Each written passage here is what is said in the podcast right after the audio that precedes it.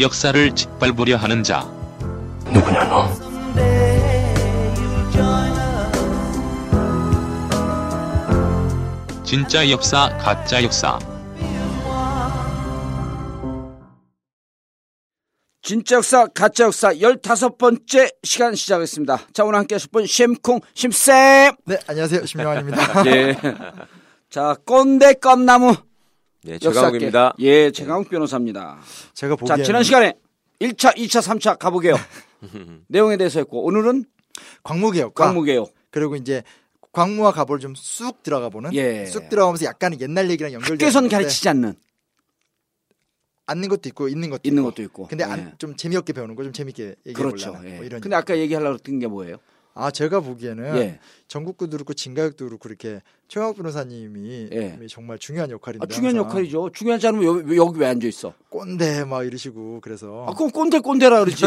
아, 이런, 이런 똑같은 거, 꼰대 그런 거 최강욱 변호사는 사람!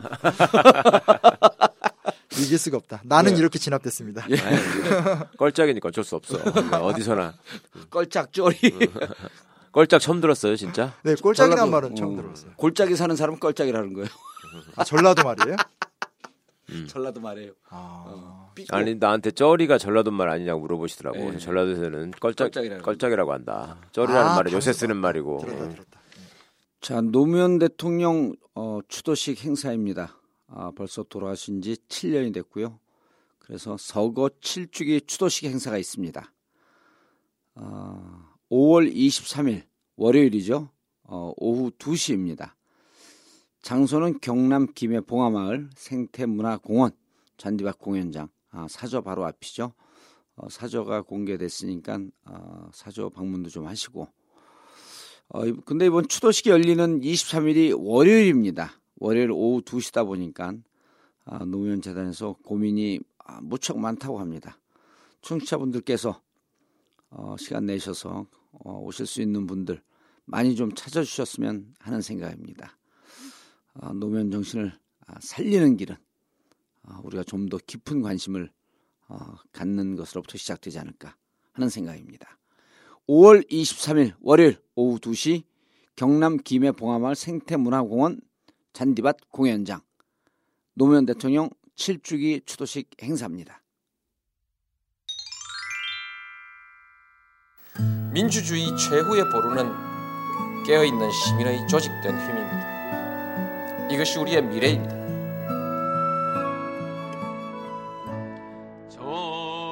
노무현 재단은 사료 편찬과 연구 사업, 추모 기념 행사와 봉화 음악회 등 문화 행사를 개최하고 각종 기념 시설 건립을 추진하여 노무현 바로 알리기에 앞장서고 있습니다. 제2의 노무현을 키워내기 위해 시민학교 운영과 장학생 선발에도 힘쓰고 있죠. 이 모든 활동 회원들이 보내주시는 소중한 후원금 덕에 가능했습니다. 노무현 재단의 힘이 되어주세요. 시민의 힘이 함께 커집니다. 후원회원 가입 안내 1688-0523 전국구 후원 대리운전. 1644-6785 1644-6785 전국구 대리운전을 자주 이용하시는 분들에게 감사의 인사로 책으로 나온 전국구 끝까지 물어주마를 보내드리고 있습니다. 술은 딱 한 잔이라도 하시면 반드시 대리운전을 이용하시고 시간 날 때 독서도 좀 하시고요. 전국구 후원 대리운전 1644-6785 1644-6785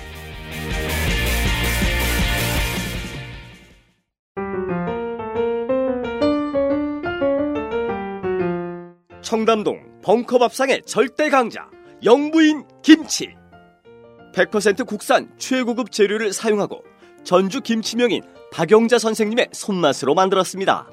한 번 구매하신 고객들의 찬사가 끊이질 않습니다. 바로 좋은 국산 재료와 뛰어난 맛 때문이죠. 밥상과 입맛을 즐겁게 해줄 영부인 김치. 인터넷에서 영부인 김치를 검색하거나 전화 주문하세요.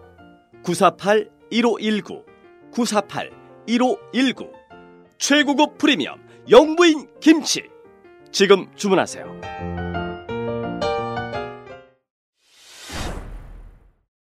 자, 광무개혁, 가부개혁도 또 얘기를 해요, 오늘도? 그러니까 이 두 개의 의미를 좀 한번 예. 얘기를 해볼게요. 그러니까 여성 해방이라든지 예. 뭐 시간 그리고 지난 시간에 이제 그 변호사님께서 말씀하셨던 뭐 어떤 그런 신분 상승 같은 주제들 같은 거 있잖아요. 예. 그런 얘기들이 예. 하나하나 좀 짚고 넘어가야 될 것들이 많아요. 그래서 알겠습니다. 그걸 얘기해 보는 예. 게 좋을 것 같다는 생각이 듭니다. 얘기할까요? 예. 광무 개혁 얘기부터 할게요. 그러니까 이제 그 갑오 개혁이 실패했잖아요. 예. 을미 개혁이 실패한 거죠. 그러니까 2년간 했으니까. 그래서 그렇죠.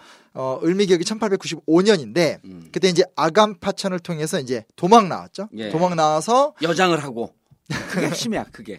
기억나시는 거 그거밖에. 예. 어, 그그 엄, 쪽팔리잖아. 왕이 여장을 하고 튄다는 게. 정말 쪽팔리는 일이죠. 아 실질적으로 예를 들었고 명성황후의 살해 이런 것도 진짜 분노스럽지만 그거 여장을 하고 튈 때 그 왕의 심정을 한번 생각을 해봐요. 일부 리더가 그냥 칼을 물고 자결을 하든지 아니면 제대로 하든지 그게 제일 쪽팔리더라고 나는. 그 전에 예. 춘생문 사건이라고 음. 춘생문이란 문으로 튀려다 걸렸어요. 음. 그래서 이번에는 그 이제 명상호 다음으로 이제 고종과 평생을 살았던 엄상궁이라는 여인이 예. 예. 쁘게 여장 궁녀복장 해주셔서 이렇게 좋게 춘생문 보자고요. 사건과 그 여성의 사건이네. 여성 옷을 입었으니까. 키가 작아가지고 그나마 여장을 시킬 생각했지. 키 컸으면 그것도 안 되잖아. 동글동글 하시고 그러니까 예, 예. 하여튼 뭐 아, 키가 작았어요? 작죠. 고종 그 음. 왕 사진을 보면 음. 네, 아무튼 그리고 이제 거기서 1년간 있어요. 예. 고종 이제 고종이 이제 그 1년간 러시아 공사관에서 머물다가 1년 만에 다시 돌아옵니다. 음. 돌아오고 이제 1897년이 되는 해에 예. 하늘의 제사를 지내요. 천재. 근데 이게 이제 음. 우리가 이것도 상식일 수 있는데 그 뭐라 되나 우리나라 그 종묘 사직감은 사각형이잖아요. 다. 예. 그 저기 재단의 모양이. 네. 근데 중국에 아마 천단 공원 음. 같은데 가보신 분들은 알겠지만 거기가 원으로 되어 있거든요. 음. 뭘 의미하는 거냐면 어, 땅은 네모나고 하늘은 둥글다. 이게 중국의 자연관이에요. 예. 그래서 천자는 하늘의 아들이니까 음. 둥그런 재단을 만들어서 제사를 지낼 수 있고 제우는 땅의 아들이기 때문에 사각형의 재단을 만들 수 있대요. 예. 그래서 우리나라에는 사각형의 재단밖에 없어요. 아. 그러니까 조선시대 때 제후국이니까. 음. 근- 천 천원 지방 이게 이제 중국이 이제 얘기하는 우주관인데요. 예. 천원 하늘은 동그랗고 음. 땅은 방 모서리 방이잖아요. 음. 각졌다 이런 건데. 어. 이거 알아요? 네. 천원 지방? 네. 아 그렇구나. 아이 역사 선생님들한테는 유명한 얘기지 풀어서 얘기해 주느라고. 어, 천원 지방이라 하늘로 네. 둥글고 네. 땅은, 땅은- 사각이다. 네. 어. 그럼 보통 이제 그런 얘기를 많이 이제 음. 동양의 세계관이라 얘기하는데 어. 근데 이제 원구단을 만들어요. 예. 환구단이라도 부르는데 음. 조선 우리도 조선 호텔 옆 에 있는 거. 그쵸. 음, 지금 네, 이제 네, 그게 네, 이제 유실되고 그 건물 벽하고 음. 그 부속 물건 넣어두는 황궁우만 남아 있는데 음. 어찌됐건 간에 이제 원 동그런 재단을 만들고 어. 하늘의 제사를 지내면서 어. 나 황제다. 어. 라고 딱 선언하는 거예요. 아까 얘기하신 대로 이제 생원지방 그 뭔지 알아요? 뭐예요? 천원 지방을 천원지방. 중국어 비슷하게 한 거야 그냥. 네, 혹시나 했는데 아니 이거 너무 뜬금없잖아요. 근데 아무튼 아 웃겨서 이해 못한다니까요. 그 선포하면서 예. 이제 황제국을 표방한 거죠. 그래서 음. 우리가 연호로 그러니까 대한 제국이라는 걸 선포하게 되고 어 그러니까 이제 그걸 계승한 의미로 대한민국이 나온 거예요. 대한 제국을 선포하게 되고 이제 본인을 황제로 하면서 이제 광무라는 연호를 이제 가지게 되는 거죠. 그걸 가- 그래서 이제 그때부터 진행된 게 스스로 황제라고 주장하면서 광무연호가 시작이 된 거네. 예, 예. 그렇죠. 아. 그게 광무개혁이라고 예. 이제 보통 고종을 얘기하죠. 광무제라고 하는 게 이래서 광무제라고 음. 합니다. 예. 그러니까 신종 만력제 이것도 신종이 연호를 만력을 썼기 때문에 만력제라고 청나라에서 하는 거. 음. 그래서 요즘 학교 교육에서는 그거 너무 헷갈릴까봐 음. 그 광무제 이런 말은 안 쓰고요. 이제, 그 이제 없어졌어요. 후한 음. 광무제 이거만 배우고 그거는 헷갈리니까. 헷갈리니까 네, 그렇게는 안 해요. 그냥 고종 황제라고만 고종 얘기를 황제. 하는데 하여튼 연호는 광무예요. 음. 그 나름대로 이게 이제 아까 얘기한 대로 칼을 물고 죽든가 이런 음. 정신으로 마지막 불꽃을 이제 고종이 태운다고 볼 수 있어요. 예, 네. 1년 동안 그 도망갔다 와갖고 음. 네, 네. 1년 동안 감옥 갔다 온 거네 일종의. 감옥은 아니고 어, 거기 잘 가서 먹고 잘 살았어. 럭셔리하게 잘 지냈죠. 러시아 미녀들과 함께. 예. 그, 예. 몸짱이 되고 돌아왔나? 지금 나를 저저좀 누가 찍었어야 돼. 진짜 사진을 진짜 보셨죠 지금 이 봉하게 티를 이어서 어 막 뒷골이 여태까 그 어떤 사람 내가 이렇게 황제랑 본인을 연결하고 이렇게 진짜 와 요즘 이 전과자들 사이에서요. 너 감옥 가고 싶어? 이거를 풀어서 뭐라고 얘기하는 줄 알아요? 뭐라고요? 너 몸짱 되고 싶어? 아, 제 개그. 이- 지금 표정을 찍었어야 돼. 아, 정말 네, 정말 이렇게 한참 선배님이시고 할아버지니까 제가 이렇게 그러니까 참죠. 초등학교 때 밟았어야 되는데. 또래였으면 진짜 내가 뭐 했을 거야. 하여튼 근데 이제 나름대로는 그러니까 이제 이게 좀 개혁을 해요. 그래서 가장 특이한 점은 군사제도 개혁을 좀 신경을 많이 써요. 예. 원수부라고 해서 군사제도 개혁을 많이 신경을 써서 요때 좀 배출된 병- 군사들이 나중에 정미의병 같은데 이제 의병의 자원이 좀 되기도 해요. 그래서 예. 좀 군사 개혁에 좀 의지가 있었고요. 가장 눈에 띄는 건 식산 흥업 정책이라고 해서 음. 상공업 진흥 정책을 적극적으로 펼친다는 게 가장 좀 시험에도 많이 예. 나와요. 예. 식산 흥업 정책. 예, 상공업 진흥, 그러니까 예. 회사를 세우고 공장을 세우고 은행을 세우고 음. 이런 것들을 적극적으로 그래서 우리나라 최초의 민간은행 같은 것들이 대부분 다 광무개혁 기간에 많이 만들어져요. 아, 예. 이게 경제 민주하고는 관계 없는 거죠. 이건 경제 개발이죠. 경제. 개발. 예, 어. 예. 아, 변호간 노욕이 생각나. 그럼 아니 전혀 상관없는 것 같아요. 그리고 나름대로 토지 현황을 정확하게 하고 싶어서 예. 뭐 전국적으로 다 하진 못했지만 양전 사업이라는 음, 토지 조사 사업도 토지 해요. 조사 사업. 예, 그것도 하고. 그래서 근대적인 토지 최초의 그러니까 근대적인 토지 소유 관계를 정리한 문서다라고 분류는 지계라는 걸 이때 처음 발급을 해요. 예. 근데 이게 되게 재밌는 게 뭐냐면 지계를 두고 학교 교과서에선 어 이게 그래도 우리가 근대 국가로 가는 중요한 소유권의 변천이다라고 가리키거든요. 예. 정말 웃긴 게 그 옛날에 교학사 교과서 있었잖아요. 그 네, 뉴라이트 교과서. 네. 거길 보면 이걸 뭐라고 나오냐면 단순한 소유권 분쟁 해결 문서다. 음. 그러니까 아. 자생적 근대화는 없었다. 음. 해서 이걸 하려고. 딱 어. 꺾어버려요. 그리고 이건 시험에 나오면 무조건 틀리는 거고. 그러니까 지금으로 치면 등기 제도의 시작이잖아요. 이게 예. 네, 지계라는 것이 이제 네. 토지 조사를 해가지고 소유권을 딱 근대화하는 거였는데 그거를 이제 일본이 등기 제도를 도입해 가지고 또 일본이 토지 조사 사업을 해 가지고 측량을 다 마치고 그때 한 것만 인정을 해야 되니까 왜냐하면 이 사람들의 물적 기반이 친일파로서 얻었던 그 재산에 있으니까 그렇죠. 그렇죠. 그러니까 지계도 싫은 거구만. 음. 그렇죠. 아, 그건 너무 충격적이었어요. 그러니까 그 교학사 교과서가 워낙 문제가 많았고 그걸 제가 근데 꼼꼼하게 예. 따졌네 이놈들이. 아, 응? 그, 그놈들도 장난으로 그러는 거 아니에요? 그러니까 나름 장난 보면은. 그런 거 아니네. 음. 아 그러니까 제가 역사전쟁도 그냥 쓴 책이 아니라니까요. 그러니까. 제가 교학사 교과서 몇 번을 읽었는데요. 다 따지면서 확인해 보고 이러면서 음. 그러니까, 아 보통이 아니에요. 아니 근데 그거 몇번 읽으면서 심 선생님도 대단하다고 몇 번 읽으면 세뇌돼 갖고 뉴라이트가 됐을 텐데. 막판에 가니까 약간 헷갈리는데 마지막 검수 작업 때 보면서 뉴라이트가 고- 뉴라이트가 공격할 것 같아. 이제 좀 있으면 커밍아웃 한다 그러고. 아, 저는 변절 같은 거 안 합니다. 예, 뭐 이제 시작이기 때문에 뭐 그거 있다면서요. 그 노무현 대통령이 예. 사실 운동권도 아니었고 그래서 이제 그렇게 30대 넘으셔서 이제 확 하신 거잖아요. 그렇죠. 예. 그걸 이제 많은 사람, 그러니까 문재인 대표님 얘기하셨는데 그 보니까 그때 그 노무현 대통령의 변호사의 모습을 보면 자기들 20대 때 대학생 운동권의 모습을 보는 것 같았다. 음. 그러면서 그 오히려 그렇게 좀 뒤늦게 시작한 게 되게 이런 좀 그런 모습, 그, 그 어떤 순결성을 지켜나가는 예. 그런 힘이 될 수 있지 않았을까. 뭐 그런 얘기를. 그러면 변호사 영화 보면 그게 사실에 많이 근접해 있어요. 네. 변호인. 변호인. 네. 어, 그막 럭셔리였어. 그게 살다가 어렵게 살다가 그러니까 이제 생활이 갔는데 그 변론 불임 사건인가요? 네. 불임 사건 변론을 통해서 확 음. 그 책을 보면서 오는 건데 태생적 그런 게 있었던 거지. 근데 이제 그걸 마- 그걸 만날 민주화 운동이나 네. 이런 개혁이나 이런 진보를 만날 시간 그 계기가 없었고 음. 워낙 어렵게 살다 보니까 그러니까 그 늦게 양반이 만난 거지. 생전에 스스로 나는 83학번이다 이렇게 얘기했다고 그러잖아요. 어. 83년도부터 예. 사회의 모순이나 세상의 문제에 대해서 눈을 뜨고 예. 공부를 하기 시작했기 때문에 참 그런 워딩하는 거 보면 그것도 탁월해. 그런 네. 감각이거든 그거는. 봉학 이런 걸 하지 말아야 되는. 그러니까. 예. 나중에 저는 그 얘기 듣고 좀 속상했던 기억도 나요. 그러니까 권양숙 여사가 음. 그러니까 그 가장 행복했던 시기가 언제였냐 예. 결혼하고 나서 음. 이렇게 물어보면 여러 가지가 있을 수 있잖아. 그 양반 고생하다가 사법시험 합격했잖아. 결혼한 뒤에. 그렇죠. 그러니까 고시 합격했을 때가 제일 행복했을 수도 있고, 뭐 판사 됐을 때가 행복했을 수도 있고, 음. 대통령 당선됐을 때 아니면 뭐 국회의원 처음 당선됐을 때 뭐 이런 게 행복했을 수 있, 있을 있죠. 텐데 네. 이 양반은 그 얘기를 하셨거든요. 그때 그 판사 관두고 변호사 개업해가지고 예. 돈 잘 버는 변호사로 그때 집 사고 아. 진짜 이제 애들한테 좀 옷도 좀 좋은 거 음, 사입히고 그때가 제일 좋았다. 그. 영화에도 막 영화에서 나오잖아요. 그 이사 갈때 네. 그때 맞아요, 좋아하잖아. 이게 우리 집 맞냐고. 예. 어? 그러니까 아유, 그 소시민의 행복을 83학번이 네. 떨쳐버리고 이제 전 고생길로. 조금 아쉽기도 했는데 그 저- 여보 나좀 도와준가 그 자서전 음, 읽어보면 조금 너무 사모님이나 가족들이 예. 아 그냥 아빠 마음을 이해 못하나 그, 아. 그 약간 그 좀 그런 게 좀 저는 보면서 모르겠어요 제가 노 대통령 편이었는지 모르겠지만 예. 어떻게 하고 싶었던 말은 저도 이제 뒤늦게 이런 거 시작했는데 그러니까 우리 열심히 심선 하겠다. 심쌤 같은 경우도 지금 나이 그 40이 다 돼갖고 네. 40이 거의 다 되죠 이제. 네, 얘기하고 싶지 않습니다. 맞아요, 맞아요. 예. 우린 40 된 게 한 400년 전쯤 같아. 언제인지 기억도 안 나. 예. 이 광무개혁 때 그게 저기 13도가 처음 된 게 광무개혁 때 아니에요? 그거- 그러니까 이게 그것도 되게 너무 방송이 웃긴 게요. 저는 그냥 사실은 시험 얘기 별로 안 하고 그냥 예. 최대한 역사 얘기 쉽게 얘기하려고 하면 갑자기 어떤 한 분이 시험에 나오는 걸 찝어주고 막, 예. 어, 진짜 맞아요.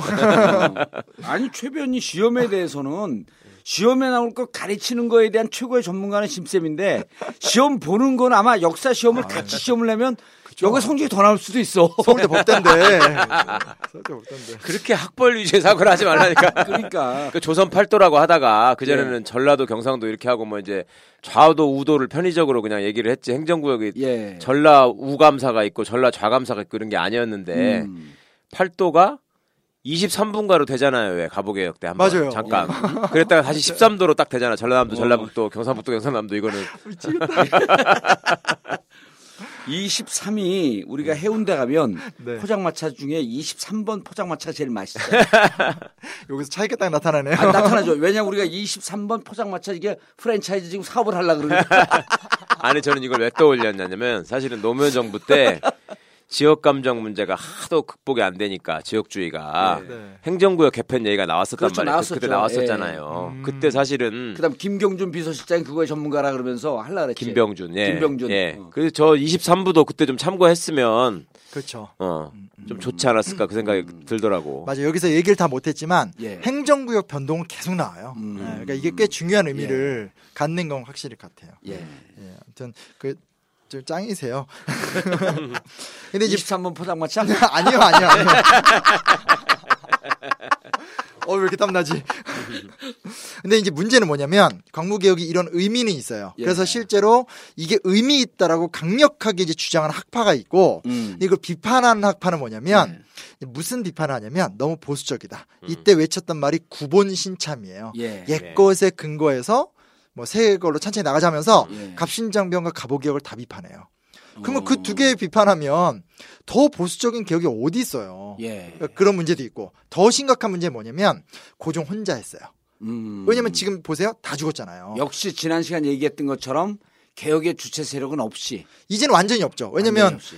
급, 급진계합화 갑신정배 때 날라갔죠. 명성황후 죽었죠. 음. 뭐 동학 끝났죠. 끝났지. 저기 뭐냐 그 갑오개혁 통해서 온건계합화 다 날라갔죠. 예. 남은 게 자기밖에 없는 거예요. 음. 그리고 그 외에 무슨 뭐 이용익, 민영환, 윤용선 이런 애들이 있는데 뭐 요 사람에 대해서는 약간 약간 갈리긴 하지만 어찌됐건 광무개혁에 참여했던 사람들 상당수가 그 을사조약 때 먹힐 때 대부분 다 그냥 다 수용해요. 그렇죠. 그리고 친일의 길을 걸어가는. 그렇죠. 예, 예. 민영환만이 자결하게 되고 예. 음. 참 그게 답답하더라고요. 음. 일단 뭐 광무개혁 얘기는 이제 그 정도고요. 예. 제가 이제 이걸 하면서 이게 좀 뭔가 약간은 우리가 이제 예. 정치사 얘기를 많이 했는데 역사라는 게 꼭 정치 얘기만 있는 건 아니고 그 안에 들어간 어떤 인간의 삶의 모습들이 좀 많거든요. 예. 근데 재미 조금 떨어질 수 있겠지만 여기서 얘기하면 정말 재밌을 거기 때문에 예. 제가 한번 자- 가져와 봤는데 일단 여성의 방 얘기를 한번 갖고 와봤어요. 그러니까 왜냐면 의미 있는 거죠 이런 거는 진짜로. 네네 네. 그리고 학교에서 안 배우는 건 아닌데 시험이 잘 안 나와서 너무 대강 배워요. 어. 그러니까 조금은 우리가 이걸 좀 어, 얘기를 해볼 필요가 이- 있어요. 그래서 간단히 말씀을 드리면요. 일단 우리나라가 보통 우리는 그냥 남성 중심 사회다라고 얘기를 많이 하잖아요. 예. 이제 근데 그에 비해서 막상 우리 역사를 좀 드립하면 우리가 그렇게 마냥 극단적 남성 중심 사회는 아니었다라는 결론이 나오더라고요. 음. 이게 뭐냐면 고려하고 조선 전기까지 하고 예. 조선 후기가 남녀를 대하는 태도가 많이 달라요. 어.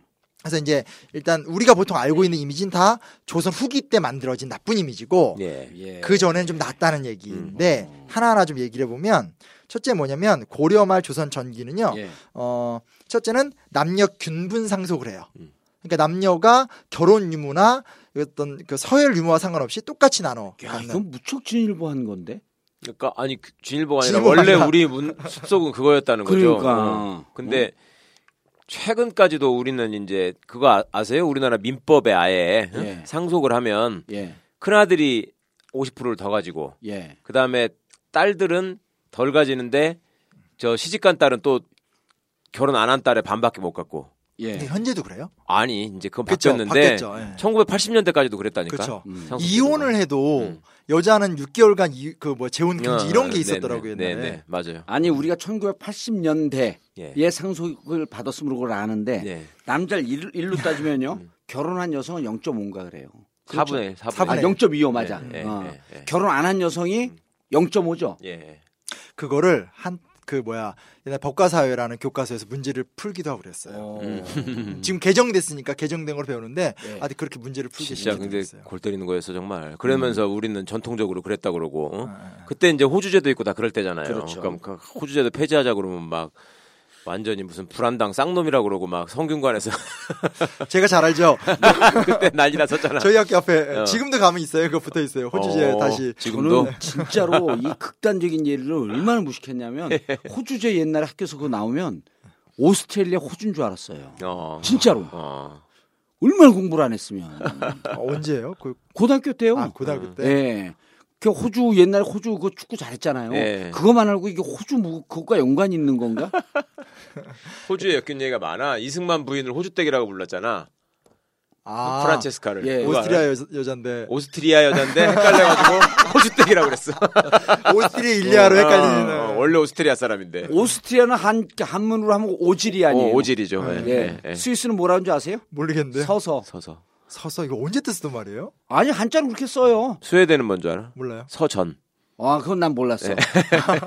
그 스위스 말로 서서. 서서. 예, 오스트리아 오질이 오질이도 몰랐죠. 네 몰랐어요. 아, 참, 언제 때야 이게 언제 때 사람들이야 이게. 그 요즘, 제가- 이- 요즘 20대 다 알아 이거. 아, 나 진짜. 아우. 오늘 제가 너무 이렇게 당하는 느낌이에요, 진짜.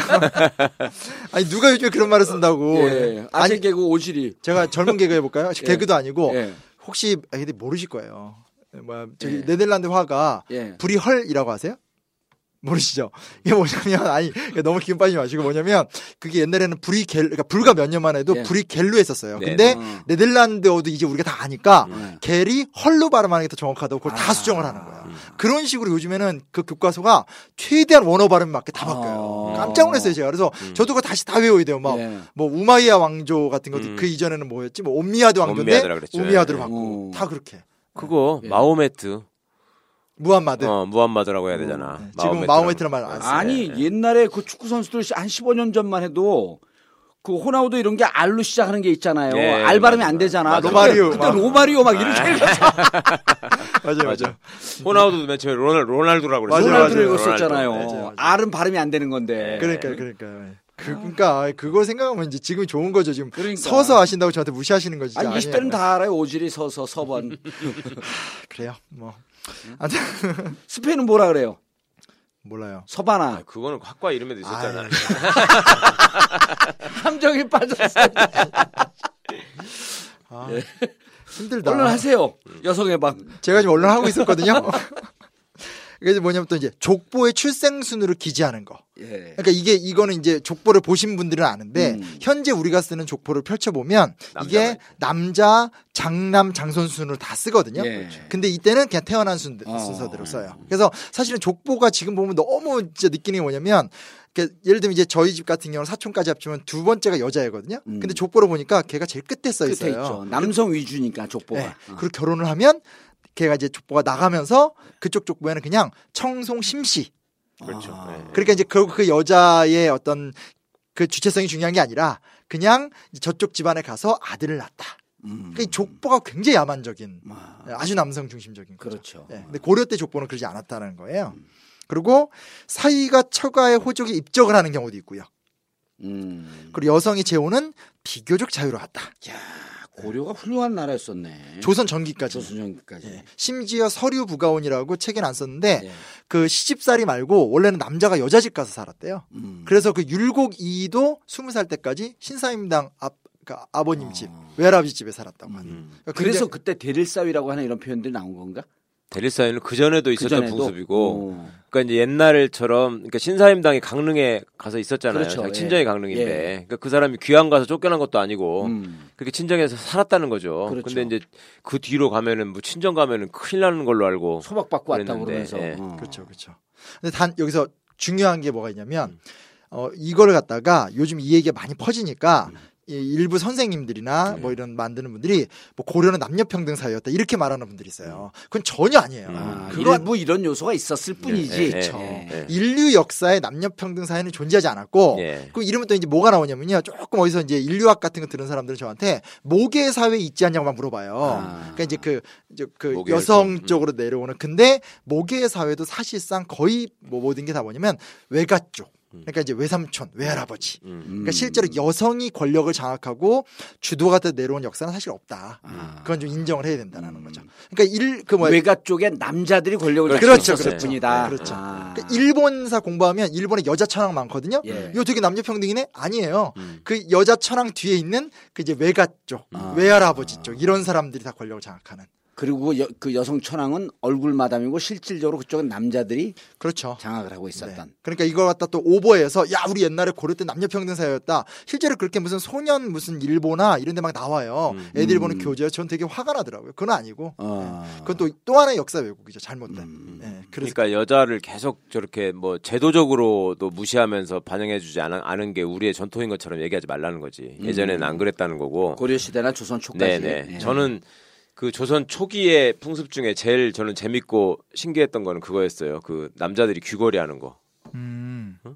선생님 그거 알지 않아요? 남자들이 귀걸이를 해가지고 이 풍습이 계속 귀걸이를 달고 다녔다는 거예요. 어. 그러니까 그거가 역사적으로 보면 예. 세종이 그랬다는 하여튼 왕이 예.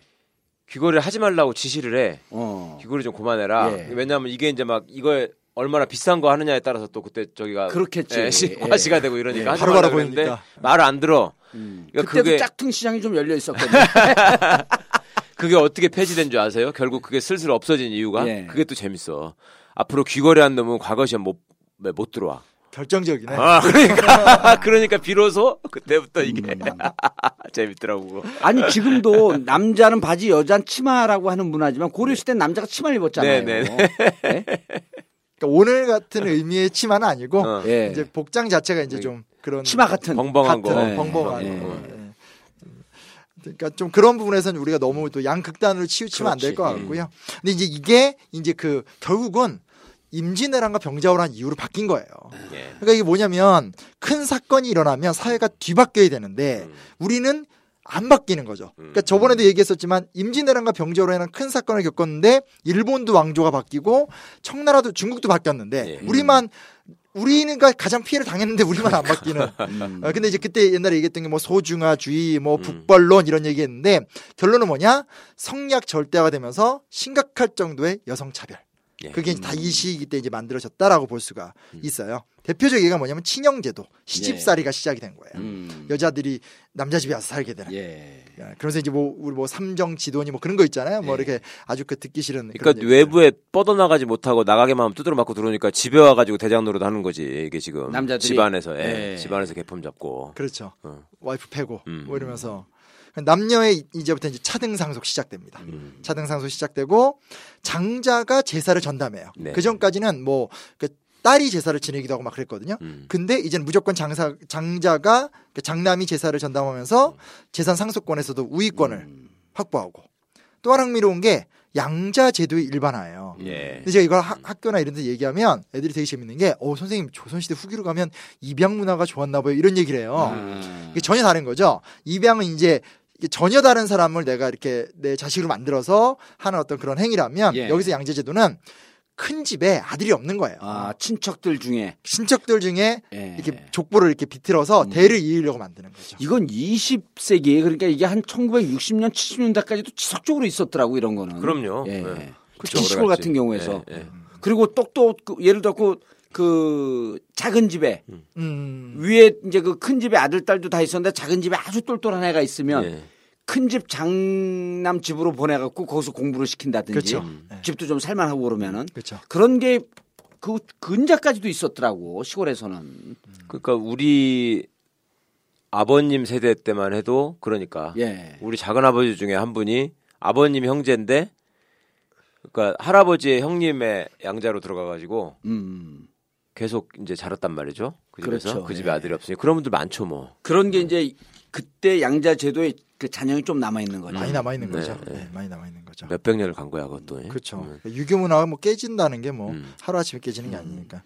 그리고 이제 가장 극단적인 건 뭐냐면요, 자살 강요라는 게 있어요. 이건 사실은 우리나라는 그 제가 이런. 예, 음, 책은 아직까지 연구소가 많지는 않은데 예. 중국 얘기긴 한데 명나라 때 그 조너선 스펜서라는 역사학자가 왕여인의 죽음이라는 책을 음. 쓴게 있는데 그게 우리나라 번역되면서 꽤 화제가 됐는데 예. 이게 뭐냐면 이거야 그러니까 명나라나 우리나라가 똑같이 유교 문화잖아요. 예. 근데 이제 연료잖아요, 연료. 근데 음. 이제 연료로 산다는 게 얼마나 힘들어요. 그렇죠. 그리고 더군다나 이제 남편이 일찍 죽은 경우에 음. 어, 이제 그 며느리가 스무 살 뭐 이렇게밖에 안 됐는데 그러면 자살을 강요하는 거예요. 자살을 하면 어 그러니까 공개적으로 자살을 하거든요. 예. 그래서 이렇게 나무에다가 묶어가지고 자살하면 사람들이 그걸 보고 축복해주고 어. 축하해주고 연료문을 세우고. 이게 이게 제가 알고 있는 것이 가장 추악한. 음. 예, 이제 뭐 유학을 전체를 다 부정하진 않지만 이런 부분에서는 정말 유학은 예. 너무 좀 아주 심각한 한계를 가지고 있지 않나. 그리고 이건 해도 해도 너무하지 않는가. 예. 예, 그래서 이런 일, 일들도 이제 발생을 막 하게 되고 예. 이게 이제 조선 후기 때 문화고 그게 지금까지도 쭉 내려온 거죠. 예. 근데 이런 거를 깨기 시작한 게 공교롭게도 종교예요. 네. 음. 예, 그 동학, 천주교, 개신교. 아까 우리 이제 앞에서 했던 얘기들 이제 예. 그런 것들인데 예를 들면 동학 같은 경우는 이제 남녀가 둘 다 함께 입도식을 하고 뭐 지금은 되게 당연한 건데 그냥 네. 같이 다닐 수 있게 하고 뭐 축첩제에 대해서는 공개적 반대하고 음. 또 이제 남녀가 이제 그 안에서 공동체에서 수준이 올라가면 동등하게 접장이라고 불러주고 음. 천주교도 미사를 드릴 적에 남녀가 함께 보고 예. 그리고 교리적으로 이제 남녀 평등을 가리켜요. 흥미로운 게 그 수도 규칙이라는 중세 때 만들어진 문서를 보면 성 베네딕토가 쓴 건데 그 중세인데도 노예 출신의 수도, 사들을 차별하지 마라 이런 얘기가 나와요. 음. 그러니까 굉장히 어떤 그런 그 기독교적 정신이라 해야 되나 남녀 네. 평등 정신 같은 게 음. 확실히 있긴 있었나 봐요. 그래서 음. 그런 게 우리나라에도 이제 나오게 되고 당연히 처첩제도 뭐 재가 금지법 이런 거다 예. 반대하면서 음. 교회 내에서 남녀가 함께 예배를 드리는 등 예. 지금은 오히려 종교가 좀 보수적인 측면이 있는데 이때는 오히려 좀 이렇게 음. 상당히 좀 사회로 선, 진보적인. 예, 음. 그런 모습이 좀 많은 예. 것들이죠. 근데 이제 가장 결정타를 때렸던 건이 개신교 선교사들. 예. 왜냐하면 걔네들이 들어와서 이화 학당을 만들어요. 예. 예. 어찌됐건 그거가 굉장히 큰 의미를 갖는 것 같아요. 음. 아주 내용도 재밌더라고 이, 학, 이 여학당 설립 과정이. 네. 제가 잘 썼죠? 예. 예, 재밌게 썼어 진짜. 난 이런 줄 몰랐어. 예. 아, 우리 딸 이때 태어났으면 이대 들어간 건데. 학교 들어가게 되면 이제 쉽고요. 그렇지. 제일 처음에 왜냐면 여성들이 얻지 못했고 되게 웃긴 게 그 뭐냐면 복장 때문에 많이 탈퇴를 아. 했대요. 그 노출이 심하다. 근데 그 노출이 유사, 유관수 누나 복장이었거든요. 예. 예. 그러니까 손목 손목 드러나고 보인다. 어. 발목 보이는 건데 음. 그게 야하다. 아, 그래서 다니다가 막 나오고 막 이런 식으로 이제 시작을 해서 이제 우여곡절 끝에 이제 여성 교육이 시작이 됐죠. 예. 이런 것들이 이제 우리나라의 어떤 그런 남녀 평등 문화를 만드는 작은 어떤 기초들로 이제 예. 시작이 되었다. 근데 요 내용이 재밌어요. 학생들을 모, 그막 자퇴하고 그러니까 모, 모을 수 없어갖고 고아, 기생들을 모아서 음, 음. 학생을 일곱 명으로 늘렸고 네. 명성황후가 배꼽같이 순결하고 배 같은 결실을 맺으라. 예. 이화학당. 네. 어, 이걸 아는 사람들이 좀 있을까? 이걸 내용을 그 전에도 알았어요? 아니, 아니면 이번 그 책을 저요? 쓰면서 찾은 거예요? 아 이거 원래 알고 있었던 내용이에요. 그래요? 최변도 이건 모르지. 처음 봤지, 이거는. 예, 그 얘기는 처음 알고 저는 그 이화가 배꽃이 왕실의 문양이니까 상징이니까 아, 뭐 예, 예. 그 얘기만 그냥 들어 주워 들었는데요. 알겠습니다. 이화 학당 얘기가 재밌어도 광고는 꼭 듣고 넘어가겠습니다.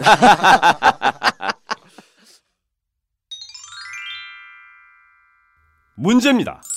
이어지는 대화를 듣고 답해 주세요. 부동산 사이트 보고 빌라를 보러 갔는데 허위 매물이더라고요. 제가 본 빌라는 싸고 좋았는데요. 알고 보니 불법 건축물이더라고요. 큰일 날 뻔했어요. 친구는 미혼이고 저는 애가 있는데도 같은 빌라를 소개해 주는 거예요. 구매자의 상황을 고려하지 않았어요. 자, 신축 빌라를 분양받을 때 피해를 보지 않으려면 어디로 가야 할까요?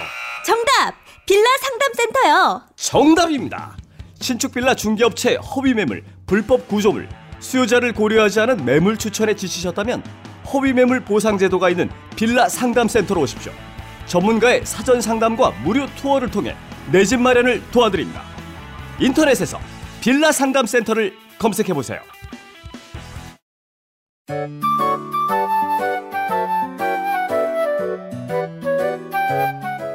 보험 잘 계산하고 가입하셨나요? 조금만 더 따져보면 훨씬 큰 도움이 됩니다. 전국구 애청자들이 신뢰하는 마이보험 체크. 가장 정직한 전문가가 이미 가입한 보험이나 신규 가입할 보험도 가장 유리한 조건을 체크해 드립니다. 인터넷에서 마이보험 체크를 검색하거나 전화 1800-7917로 문의하세요. 무심코 가입한 보험을 체크하는 일. 재테크의 첫걸음입니다.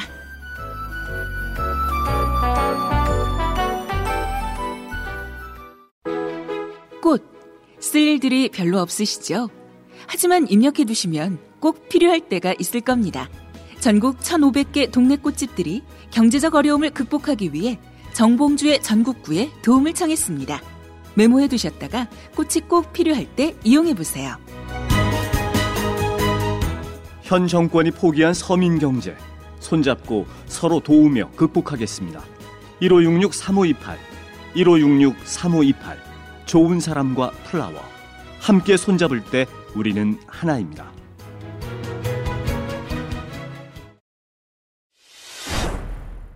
네, 그래서 그 이화학당, 그러니까 뭐 학교를 홍보하는 건 아니고요. 예. 어찌됐건 이화학당을 중심으로 해서 여성 교육이 시작이 되는 게 어쨌든 여자를 교육시킨다는 것이 예, 예. 의식을 만들어주는 거니까 정말 궁극적인 해결책이 좀될 음. 수 있고요. 그래서 재밌는 얘기들이 많아요. 뭐 1898년에는 서울 북촌에 사는 400명의 여성들이 장옷, 그러니까 쓰개치마라고 이게 코리안 히잡이죠. 일종 이렇게 음. 예. 덮, 덮고 다니는 덮고 걸 다니는 그걸 거. 벗어 던지면서 음. 찬양이라는 단체도 만들고 네. 막 부자 과부가 무슨 여성 단체를 만들거나 음. 여학교를 만들고 뭐 이런 일화들이 많이 생기고 가장 웃긴 건 첩들이 첩이 차별을 받잖아요. 음. 그러니까 그 차별을 차별을 안 받으려고 이제 자기네들이 어떤 그런 첩 들 인권 단체 네. 이런 양정회란 단체를 음. 만드는 등 흥미로운 얘기들이 좀 많아요. 그래서 그런 식으로 음, 불완전하긴 하지만 여성들의 이야기가 시작되기 시작하는 게 또 이 시점이다. 예. 그러니까 이거는 보시면 일본 얘기가 없잖아요. 음. 아, 이런 것도 근대화잖아요. 그렇죠. 그렇네. 음. 그렇죠. 왜 근대화를 철도 놓고 뭐 음. 기차 달리기 하고 이런 것만 생각하냐는 거예요. 그렇죠. 이런 걸로 따지면 자생적 근대화죠. 이거야말로. 음. 네, 그건 좀 생각해 봐주셨으면 그러니까. 세상의 틀이 바뀌기 시작하면 가장 억압받은 사람들로부터 이게 분출되기 시작하는 거 아니에요. 그 저는 예전에 그 87년 6월 항쟁이 끝나고 이어진 게 노동 노동자 대, 대투쟁이었잖아요. 그렇죠. 그, 때 비로소 노동자들이 임금 인상을 음. 주장하면서 소위 그 사업주 자본가들하고 맞서는 이제 이런 예. 게 되는 건데 음. 지금도 보면은 이제 굉장히 어렵다 그러잖아요 살기가. 네. 그러니까 이것이 이제 이번 선거 결과를 통해서 뭔가 지금 분출되기 시작하는 거 아닌가 사회 개혁의. 한 그 공간이 이제 또 열리는 예. 조짐이 보이는 거죠. 예, 예, 예. 그런 느낌이 들더라고요. 그 힘이 계속 계속 계속 강해졌으면 음, 좋겠다. 좋겠습니다, 진짜. 네. 아니 그러니까 정치 개혁뿐만 아니라 저는 그 듣는 사람들 얼핏 듣게 되면 전혀 관계 없는 그 없을 거라고 하지만 연동이 될 수 있을 거라고 보는 게 실질적으로 이 대한민국 그러니까 한반도의 남측의 개혁 종국적 개혁은 통일 문제거든요. 그렇죠. 그 통일에 대해서 자유롭게 얘기하고 있고 북의 체제에 대해서 자유롭게 얘기하고 얘기할 때 종북머리를 할 수가 없는 거예요. 예, 예, 예. 근데 요즘 그 기사를 보면 우리는 북한의 5차 핵실험이 언제냐고 하면서 계속 경직된 상태로 하는데 북미 간의 평화협정 얘기를 예, 하고 있고 예. 국제적으로 왕따되고 있는 거예요. 그러니까 이게 진짜 지도자들이라고 한다면 이렇게 총선에서 심판을 받고 분출된 열, 열기를 대한민국이 나갈 수 있는 제3의 방향으로 길을 열어줘야 되는 거거든. 네, 네. 그러니까 안철수도 새 정치를 못하고 박근혜 대통령도 정치 지도자로서 자격이 없는 게이 네. 시기에 통일에 얘기해야 되는 거예요. 그렇죠. 그다음에 하- 한미 간의 관계를 어떻게 재정립할 것이냐. 음. 그러니까 트럼프가 됐을 때 힐러리가 됐을 때 외교 정책을 어떻게 할 것이냐. 이런 거에 대한 것을 갖고 우리가 치열하게 토론을 해줘야 되는 거거든. 그러니까요. 예. 그럼 전혀 안 하고 국회를 심판한 것입니다.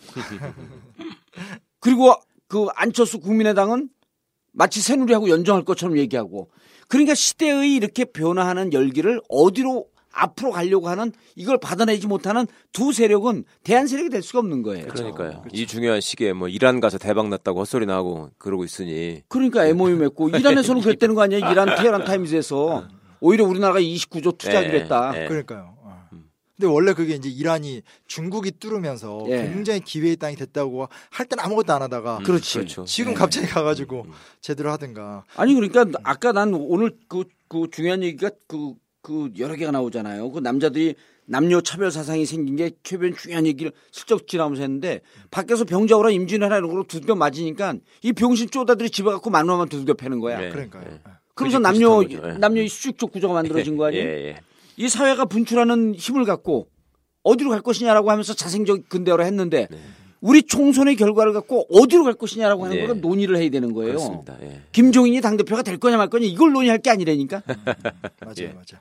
그러니까 그 저도 정말 동감이 되는 게 저 어릴 때만 하더라도 사실은 아버지들이 음. 아버지들이 엄마 이게 뭐 심한 폭력이 아니더라도 이렇게 막 뭐 물건을 던지거나 그렇죠. 뭐 이런 그렇죠. 게 흔했거든요. 예. 근데 생각해 보면 사회가 굉장히 폭력적인 시대였고 음. 그 앞에서 눈치 보면서 그렇죠. 이게 벨벨대며 살다가 집에 들어오면 그 스트레스 이제 음. 막 자식이나 음. 아내한테 풀고 그렇죠. 네, 네. 그 확실히 그게 맞는 것 같아요. 네. 근데 지금 이제 그게 바뀌어 가는데 네. 그걸 더 건전하게 만들어야 되는데 사회상을 건전하게 음. 만들어야 되는데 좀 그렇게 못 가거나 좀 이렇게 약간 정치돼 있는 부분도 있는 것 같고 정치가 제대로 못하니까 사회도 제대로 못 가는 거예요. 그러니까요. 예.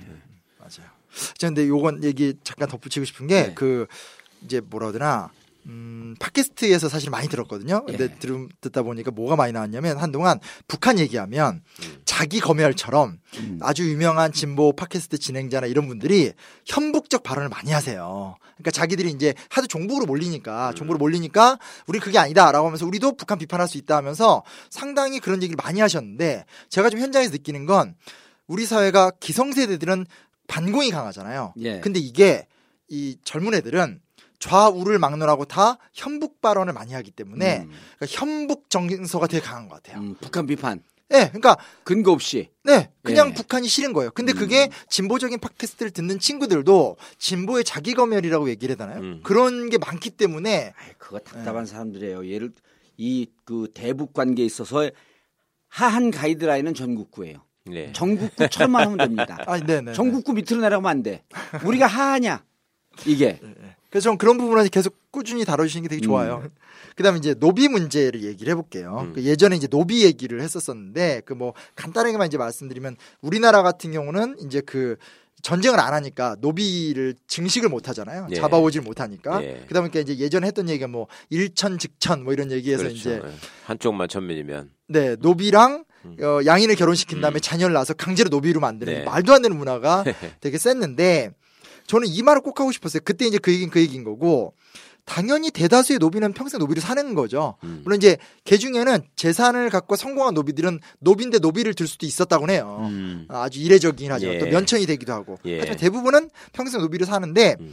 이게 이제 교과서에서 항상 이런 말이 나오는데 학생들이 좀 감이 없는 게 뭐냐면 노비는 매매, 상속, 증여가 가능한 존재다. 음. 이 말이 꼭 음. 나오거든요. 예. 근데 말 자체가 좀 어렵잖아요. 음. 근데 이게 뭐냐면 매매, 상속, 증여 팔 수 있고 뭐야 그 상속 자기 자신한테 줄 수 있고 음. 예. 줄수 있다 이 얘기 아니에요. 음, 물건이라는 거지. 물건이라는 예. 거죠, 그렇죠? 예. 법률적으로 예. 얘기한다면 그러니까 저는 그 노비가 무엇인가, 음. 우리 역사에 노비가 얼마나 많았는가, 음. 이게 이제 노비의 숫자를 갖고 좀 논란이 많은데 어쨌건 생각보다 노비가 굉장히 많았던 걸로 지금 많이 밝혀지고 예. 있거든요. 예. 인구의 꽤 많은 퍼센트를 차지했기 때문에 예. 그 부분에 대한 고민도 좀 해볼 필요가 있고 웃긴 게 뭐냐면 웃기다기보다는 이제 노비 문제를 그러면 해결을 해야 돼요. 음. 많은 사람들이 정조를 되게 많이 칭찬하는데 음. 냉정히 따져서 제가 아직까지 파악한 기록으로는 노비제 문제에 대해서 정조가 비판적인 태도를 네. 보였던 건 사실이지만 그걸 뭐 해결을 하거나 음. 법적 바꾼 건 없고 음. 또 하나 흥미로운 건 뭐냐면 우리가 보통 이제 뭐 너무 정조가 뜨니까 이제 정조의 반대편이라고 해서 노론 많이 까잖아요. 예. 근데 우- 재밌게도 노론 측이 오히려 노비 문제에 대해서 굉장히 개방적이었고 음. 결국은 정조가 죽은 다음에 약간 그 내용을 두고 좀 논란 얘기가 좀 있지만 음. 어찌됐건 정조가 죽고 나서 노론이 권력을 잡자마자 했던 행동이 공노비를 해방했던 음. 음. 그러니까 그런 측면을 좀 간과하면 안 된다는 거죠. 네. 우리 자꾸 옛날 역사 얘기하면서 음. 한쪽은 절대선, 음. 한쪽은 절대악 맞아. 음, 아, 음. 맞아. 예. 딱딱 가는데 오히려 노비 문제에 대해서는 예. 남인이 굉장히 신분을 중요시 아, 여겨요. 네. 정약용 글을 읽어보면 정약용이 사회 기강이 문란해졌다고 엄청 따져요. 음. 저는 그 글을 읽으면서 이게 노론 아니야 했더니 정약용이에요. 음. 어. 그리고 오히려 노론이 노비제를 폐지하자는 얘기를 막 하고요. 음. 그러니까 그거를 이렇게 단순하게 무슨 노론 사관 뭐 선과 악 음. 그러니까 우리나라는 다 노론이 망가뜨리고 뭐 노론이 친일파가 되고 그게 뭐 군사 음, 독재되고 음, 음. 이런 거는 정말 역사 얘기랑 너무 안 맞는 오버지 예. 오버. 지나친 아니. 난 그 우리 심쌤 그 얘기를 들으면서 저 지점이 무척 중요한 게요. 네. 저렇게 경직된 사고로 그 한 그룹의 정치적 판단 네. 이거를 규정하는 거는 무척 정치 발전과 사회. 발전에. 악- 역행하는 거예요. 예. 그렇죠. 예. 예를 들어서 후- 우리나라 보수는 원전을 찬성하잖아요. 네. 네. 우리나라 진보는 원전을 반대하고 음. 이렇게 딱 규정을 해놓으면 음. 이게 우리 사회 발전을 막는 거예요. 그러니까 이거 누가 제일 좋아할 거냐면 권력층에서 보수 진보로 나눠갖고 맨날 쌈 붙이는 이쪽 집단이 좋아해요. 그렇죠. 예. 그래서 우리가 보수 진보 그 보수 꼴보수의 가치관에 대해서 문제 제기를 하면서 싸우는 건 맞지만 아젠다별로 보수 진보는 유연하게 바뀔 수 있어야 된다고 보는 그렇죠. 거예요. 역사에서 똑같잖아요. 그렇죠. 유럽을 보게 되면 메르켈 보수의 수- 그 첨단 그 사수 아닙니까? 메르켈이 후쿠시마 사태 나자마자 독일에서 원전 제로에 도전하겠다면서 원전 폐기 그 계획을 발표하잖아요. 네, 네. 예. 그다음에 그 누굽니까? 그 프랑스의 그 사르코지. 음, 음, 사르코지도 원전 폐지를 발표해요. 그럼 우리나라에서 보게 되면 사르코지하고 그 메르켈 이건 진보주의자인가요? 보수죠. 보수잖아요. 네. 그러니까 보수기 때문에 무조건 원전을 찬성하고 네. 진보기 때문에 무조건 원전, 원전을 반대하는 게 아니- 아니고 진보주의자들 중에서도 원전 바- 찬성하는 사람이 있어야 된다는 거예요. 예, 예. 그래서 아젠다별로 이렇게 유연하게 생각을 바뀌는 쪽으로 가야지 우리가 종북몰이에서도 자유로 자유, 그렇죠. 자유로울 수도 있고. 아 북한 핵 반대이죠. 세수 반대이죠. 음. 그러나 북한과 경제 교류하는 부분에 대해서 왜 반대합니까? 그러니까요. 그러니까 이런 거를 역사를 배우면서 바로 아젠다별로 자유롭게 생각할 수 있는. 그 제가 역사 전쟁에도 썼던 얘기인데 네. 그 프랑스인의 유태인 학살이 굉장히 문제가 됐어요. 예. 그러니까 유태인 학살을 나치가 시킨 게 아니라 음. 시킨 측면이 있지만 프랑스의 우익이 자발적으로 했다는 거를 음. 70년대 때 프랑스 어. 좌익들이 고발을 한 거예요. 음. 근데 그거를 누가 인정한 줄 아세요? 사르코지 대통령이 90년대 중반에 인정을 했어요. 음. 그렇지. 그러면서 음. 원래 네. 보수주의자면 인정하면 안 되는 거지 그거를. 네. 예. 그러면서 좌우가 통합되고 역사에 대한 인식이 한 단계 또 올라가는. 음. 그 그게 좀 아니 저는. 그 말은 꼭좀 덧붙이고 싶어요. 그러니까 제대로 된 보수는 그렇게 정말 국민을 위해서 민생을 위해서 중요한 부분은 계속 바꾸고 개혁해 나가는 게 보수지. 그냥 쥐나개나 무조건 하나만 마- 옳다 이거는 지금 제대로 된 보수가 아니라는 의미도 예. 있는 거죠. 그렇죠. 그러니까 예. 정작 보면은 우리나라 보수들이 훨씬 돌아봐야 될 지점이 많긴 많은 건 맞아요. 그러니까 예. 원전은 원전이 없으면 우리나라 전기가 다 끝나는 것처럼 얘기하거든. 그렇죠. 예. 그거 5%도 아니잖아요. 차지하지 못하는데. 글쎄 실제는 시- 예. 실질을 따지지 않고 무조건 그러면 기름도 안 나는 나라에서 어? 예. 원전이라도 해야지 음. 이런 소리만 한단 한단 말이지. 음. 근데 그게 외국의 예를 보면은 사르코지는 사실상 저 외국에서 볼 때는 이명박이나 비슷한 놈으로 쳤던 사람 아니에요. 그렇죠. 완전 황당하고 예. 무식하고 뭐 이상한 짓만 하는 놈이었는데 그렇죠. 그런 사람조차도 과거의 역사를 반성하고 원전 폐지 예, 앞장서고. 예, 예. 국민의 생명을 위해서 또 안전을 위해서 그런 환경 정책들을 또 음. 시행하고 하는 것인데 왜이이 나라의 보수라는 것들은 말만 보수라고 하고 그러냐는 거지. 그때 원전 폐지 때 그 프랑스의 한 정치 철학자가 그 보수주의자인데 이런 얘기를 해요. 국민의 안전과 국가의 미래를 위해서 나에겐 사상이 없다 그래요. 예, 음, 예. 그렇잖아요. 당연한 멋지잖아. 예. 근데 평상시에 갖고 있던 걸 그 사람이 워딩을 만든 거야 멋있게. 음. 그러네. 아니 예를 들어 갖고 보수주의자들은 전시 작전권 한수로 무조건 반대해야 되나요? 네. 아니죠. 아니잖아요. 예, 예. 자기가 생각해갖고 그러니까 우리나라가 보수 진보로 경직되게 갈라놓은 것은 음. 사실은 소수 권력자가 한 것이고 이것에 대한 직접적인 피해자는 국민이란 걸 보고 보수나 진보가 사고가 좀 자유로워야 된다. 예, 예. 아젠다별로. 그렇죠. 예. 맞아요. 이제 박근혜 시대가 끝나고 있으니까 좀 달라지겠죠. 뭐 그만큼 이만큼 퇴행했으면 됐지. 어디로 그러면 더 가겠어. 아니 이제. 우리가 이렇게 자유롭게 얘기할 수 있는 것도 총선에서 좀 좋은 결과가 나와서 그렇지 예. 옛날 같으면 감옥 갈까 봐 못 해요 이런 얘기 옛날에도 했었나? 아 근데 진짜 이 열기가 계속 이어가져야만 하는 때가 아닌가. 예. 뭐 총선 하나로 끝나는 게 아니라 앞으로 계속 이겨가면서 담론이 확산되고 성장되어가는. 아니 오늘 중요한 이 역사 속에서 우리가 배워야 될 게이 예. 시대가 바뀌는 에너지가 분출하면 앞으로 어디로 갈 것인가에 대한 이 담론을 정확하게 그 결정을 해야 된다. 예. 그러니까 좀 장기적으로 보는 안목이 있었으면 좋겠어요. 제가 이제 공무원들이 그런 얘기를 하더라고요. 그러니까 영혼 없는 공무원이라는 얘기를 우리한테 예, 하는데 예, 영혼 없는 인간들. 예. 우리한테 너무 그렇게 비난하지 마라. 음. 그러니까 정책이라는 건 100% 옳은 정책과 100% 나쁜 정책이라는 건 없는 것이다. 그러니까 정책이 만들어지는 과정에서는 예, 말은 멋있다. 예, 예. 말은 그럴싸하잖아요. 예. 토의가 필요하고 뭐 그렇지만 정책이 결정되면 공무원은 그걸 집행하는 사람이 돼야지. 음. 우리 보고 그러면 정책이 결정됐는데 계속 개기고 그럼 정책도 집행하지 말고 싸우고 파업하고 이러란 말 그거 아니지 않냐. 아니죠. 예. 이렇게 얘기를 해요. 근데 그럴싸한 것 같지만 예를 들어서 내가 거기에 대해서 아주 쉽게 반론을 할 수 있었다고. 그러면 예를 들어서 왕정도 예. 100% 단점만 있는 건 아니다. 어? 그렇잖아. 왕정도 장점이 있잖아요. 그렇죠. 국민 통합에는 네. 오히려 왕정이 유리할 시대도 많았어. 그렇죠. 그리고 실제로 지금도 그래서 왕이 남아있는 나라들이 많이 있고. 그리고 노비제도라는 거, 노예제도라는 것도 100% 단점만 있었던 건 아니다. 음. 그런 노비나 노예가 있었기 때문에 오히려 시간이 많이 남은 지식인들이 열심히 공부를 해가지고 옛날에는 천재들이 모든 걸 다 했잖아요. 음 악, 미술, 건축, 예, 역사 그렇죠. 뭐 이런 거까지 네. 다 했잖아. 네. 지금은 그게 안 되잖아요. 음. 그게 어떻게 보면 그러면 노비제도의 노예제도의 장점이라고 할 수도 있는 건데 그러면 예를 들어서 지금 와서 노예제도를 부활시키자, 예. 왕정 복구하자 이런 정책이 만들어지면 그대로 따라가는 게 공무원의 사명이냐? 음. 어? 100% 옳은 정책이라는 건 없는 거기 때문에 그거 말장난 아니, 말장난이잖아요. 그렇죠. 그러니까 국가 국정에 대해 국정에 대해서 반대 뜻을 그런. 어, 그런 거 분명히 반대를 하는 게 공무원의 역할이고 예. 사 4대 강도 그렇게 해가지고 강을 파괴하면 안 된다는 걸 반대하는 게 공무원의 역할이지.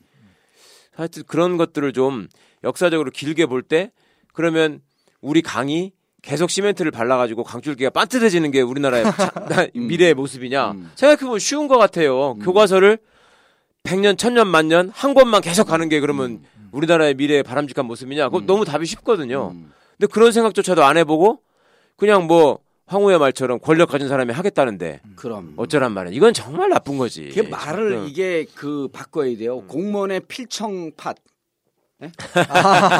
공무원이 반드시 들어야 될 팟캐스트 진가역. 역사를 통해서 공무원의 자세를 배워라. 예, 예. 필청팟.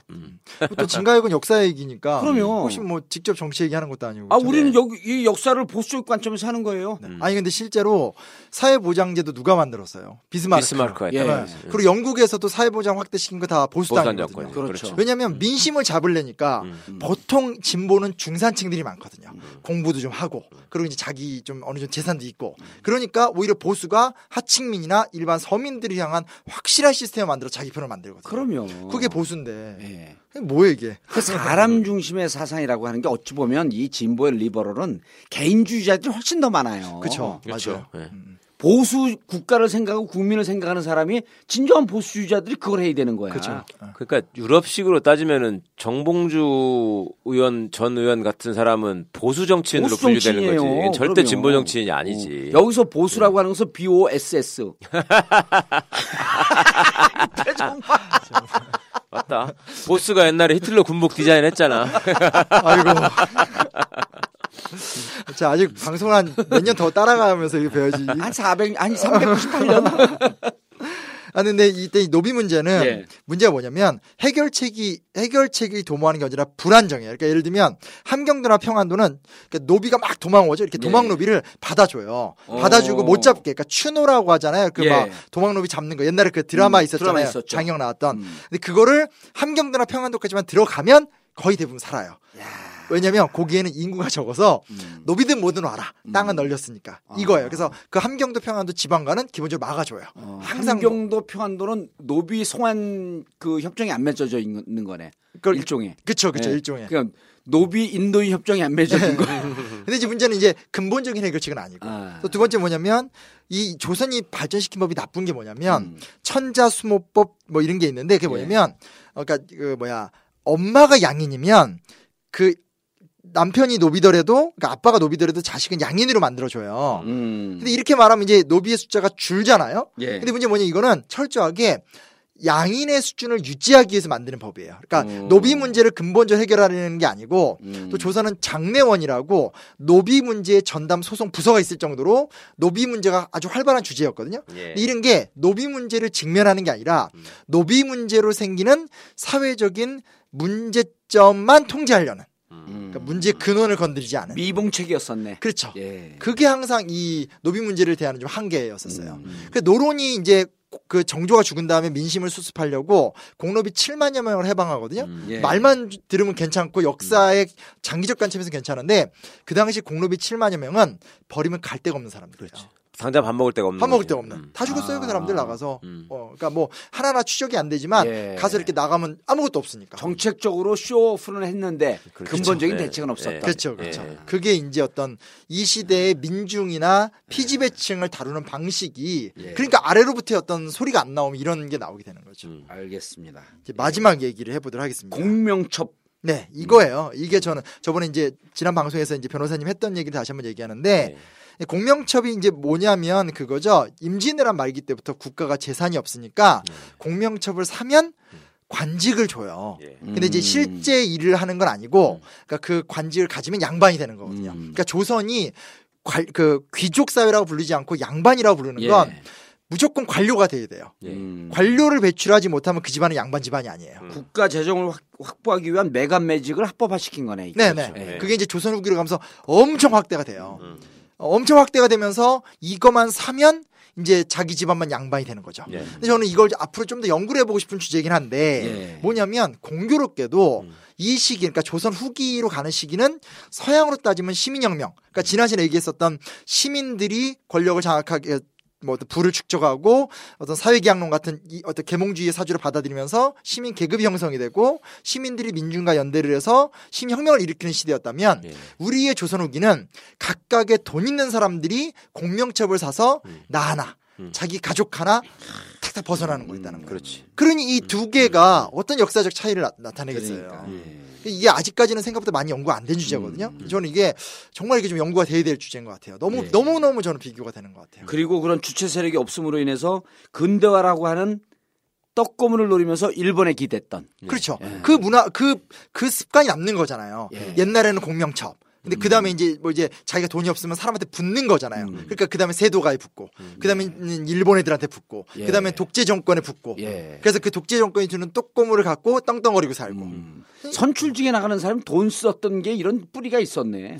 돈 써서 이게 그 국회의원 되고 아 근데 요거는 그 실제 관직을 얻는 건 아니고요. 명예직, 예, 명예직, 허직, 통정 허직, 어. 통정 대부라는 대부. 관직을 받아요. 예. 여기는 허직이에요, 허직. 음. 그래서 제가 이 얘기할 수 있어요. 집에 가서 족보를 연 다음에 자기부터 한 10대 내에 예. 통정대부라는 관직이 있죠? 예. 이거 무조건 족보 산 거야. 그렇지. 상식적으로 생각해 보세요. 우리나라가 지금 시성이 없는 사람이 없고 뭐 얘기만 하면 다들 뭐 나는 무슨 성씨고 음. 자기 집이 백정이다. 예. 자기 집이 노민이었다. 이런 사람 들어본 적이 없잖아요. 어. 근데 조선 후기로 가도 진짜 명문가 댁은 인구의 5%안 됐거든요. 그렇죠. 그럼 뭐예요? 다 샀단 얘기잖아요. 예. 그러니까 이- 전 이런 문화, 그러니까 자기의 어떤 시성을 자랑하고 예. 자기의 가문을 자랑하고 전 이것부터 좀 근본적으로 바뀌어야 되지 않을까 뭐 이런 생각이 듭니다. 예. 네, 요걸 마무리를 예. 하면 될 것 같습니다. 아, 이- 이 책에 걸쳐서 가보 개혁과 광무 개혁, 어, 조선 시작 시기의 어, 개혁 운동에 대해서 살펴봤습니다. 진짜 역사, 가짜 역사 마치겠습니다. 감사합니다. 감사합니다. 감사합니다.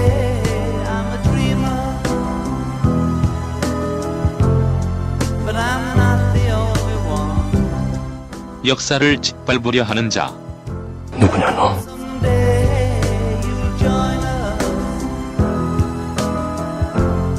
진짜 역사, 가짜 역사.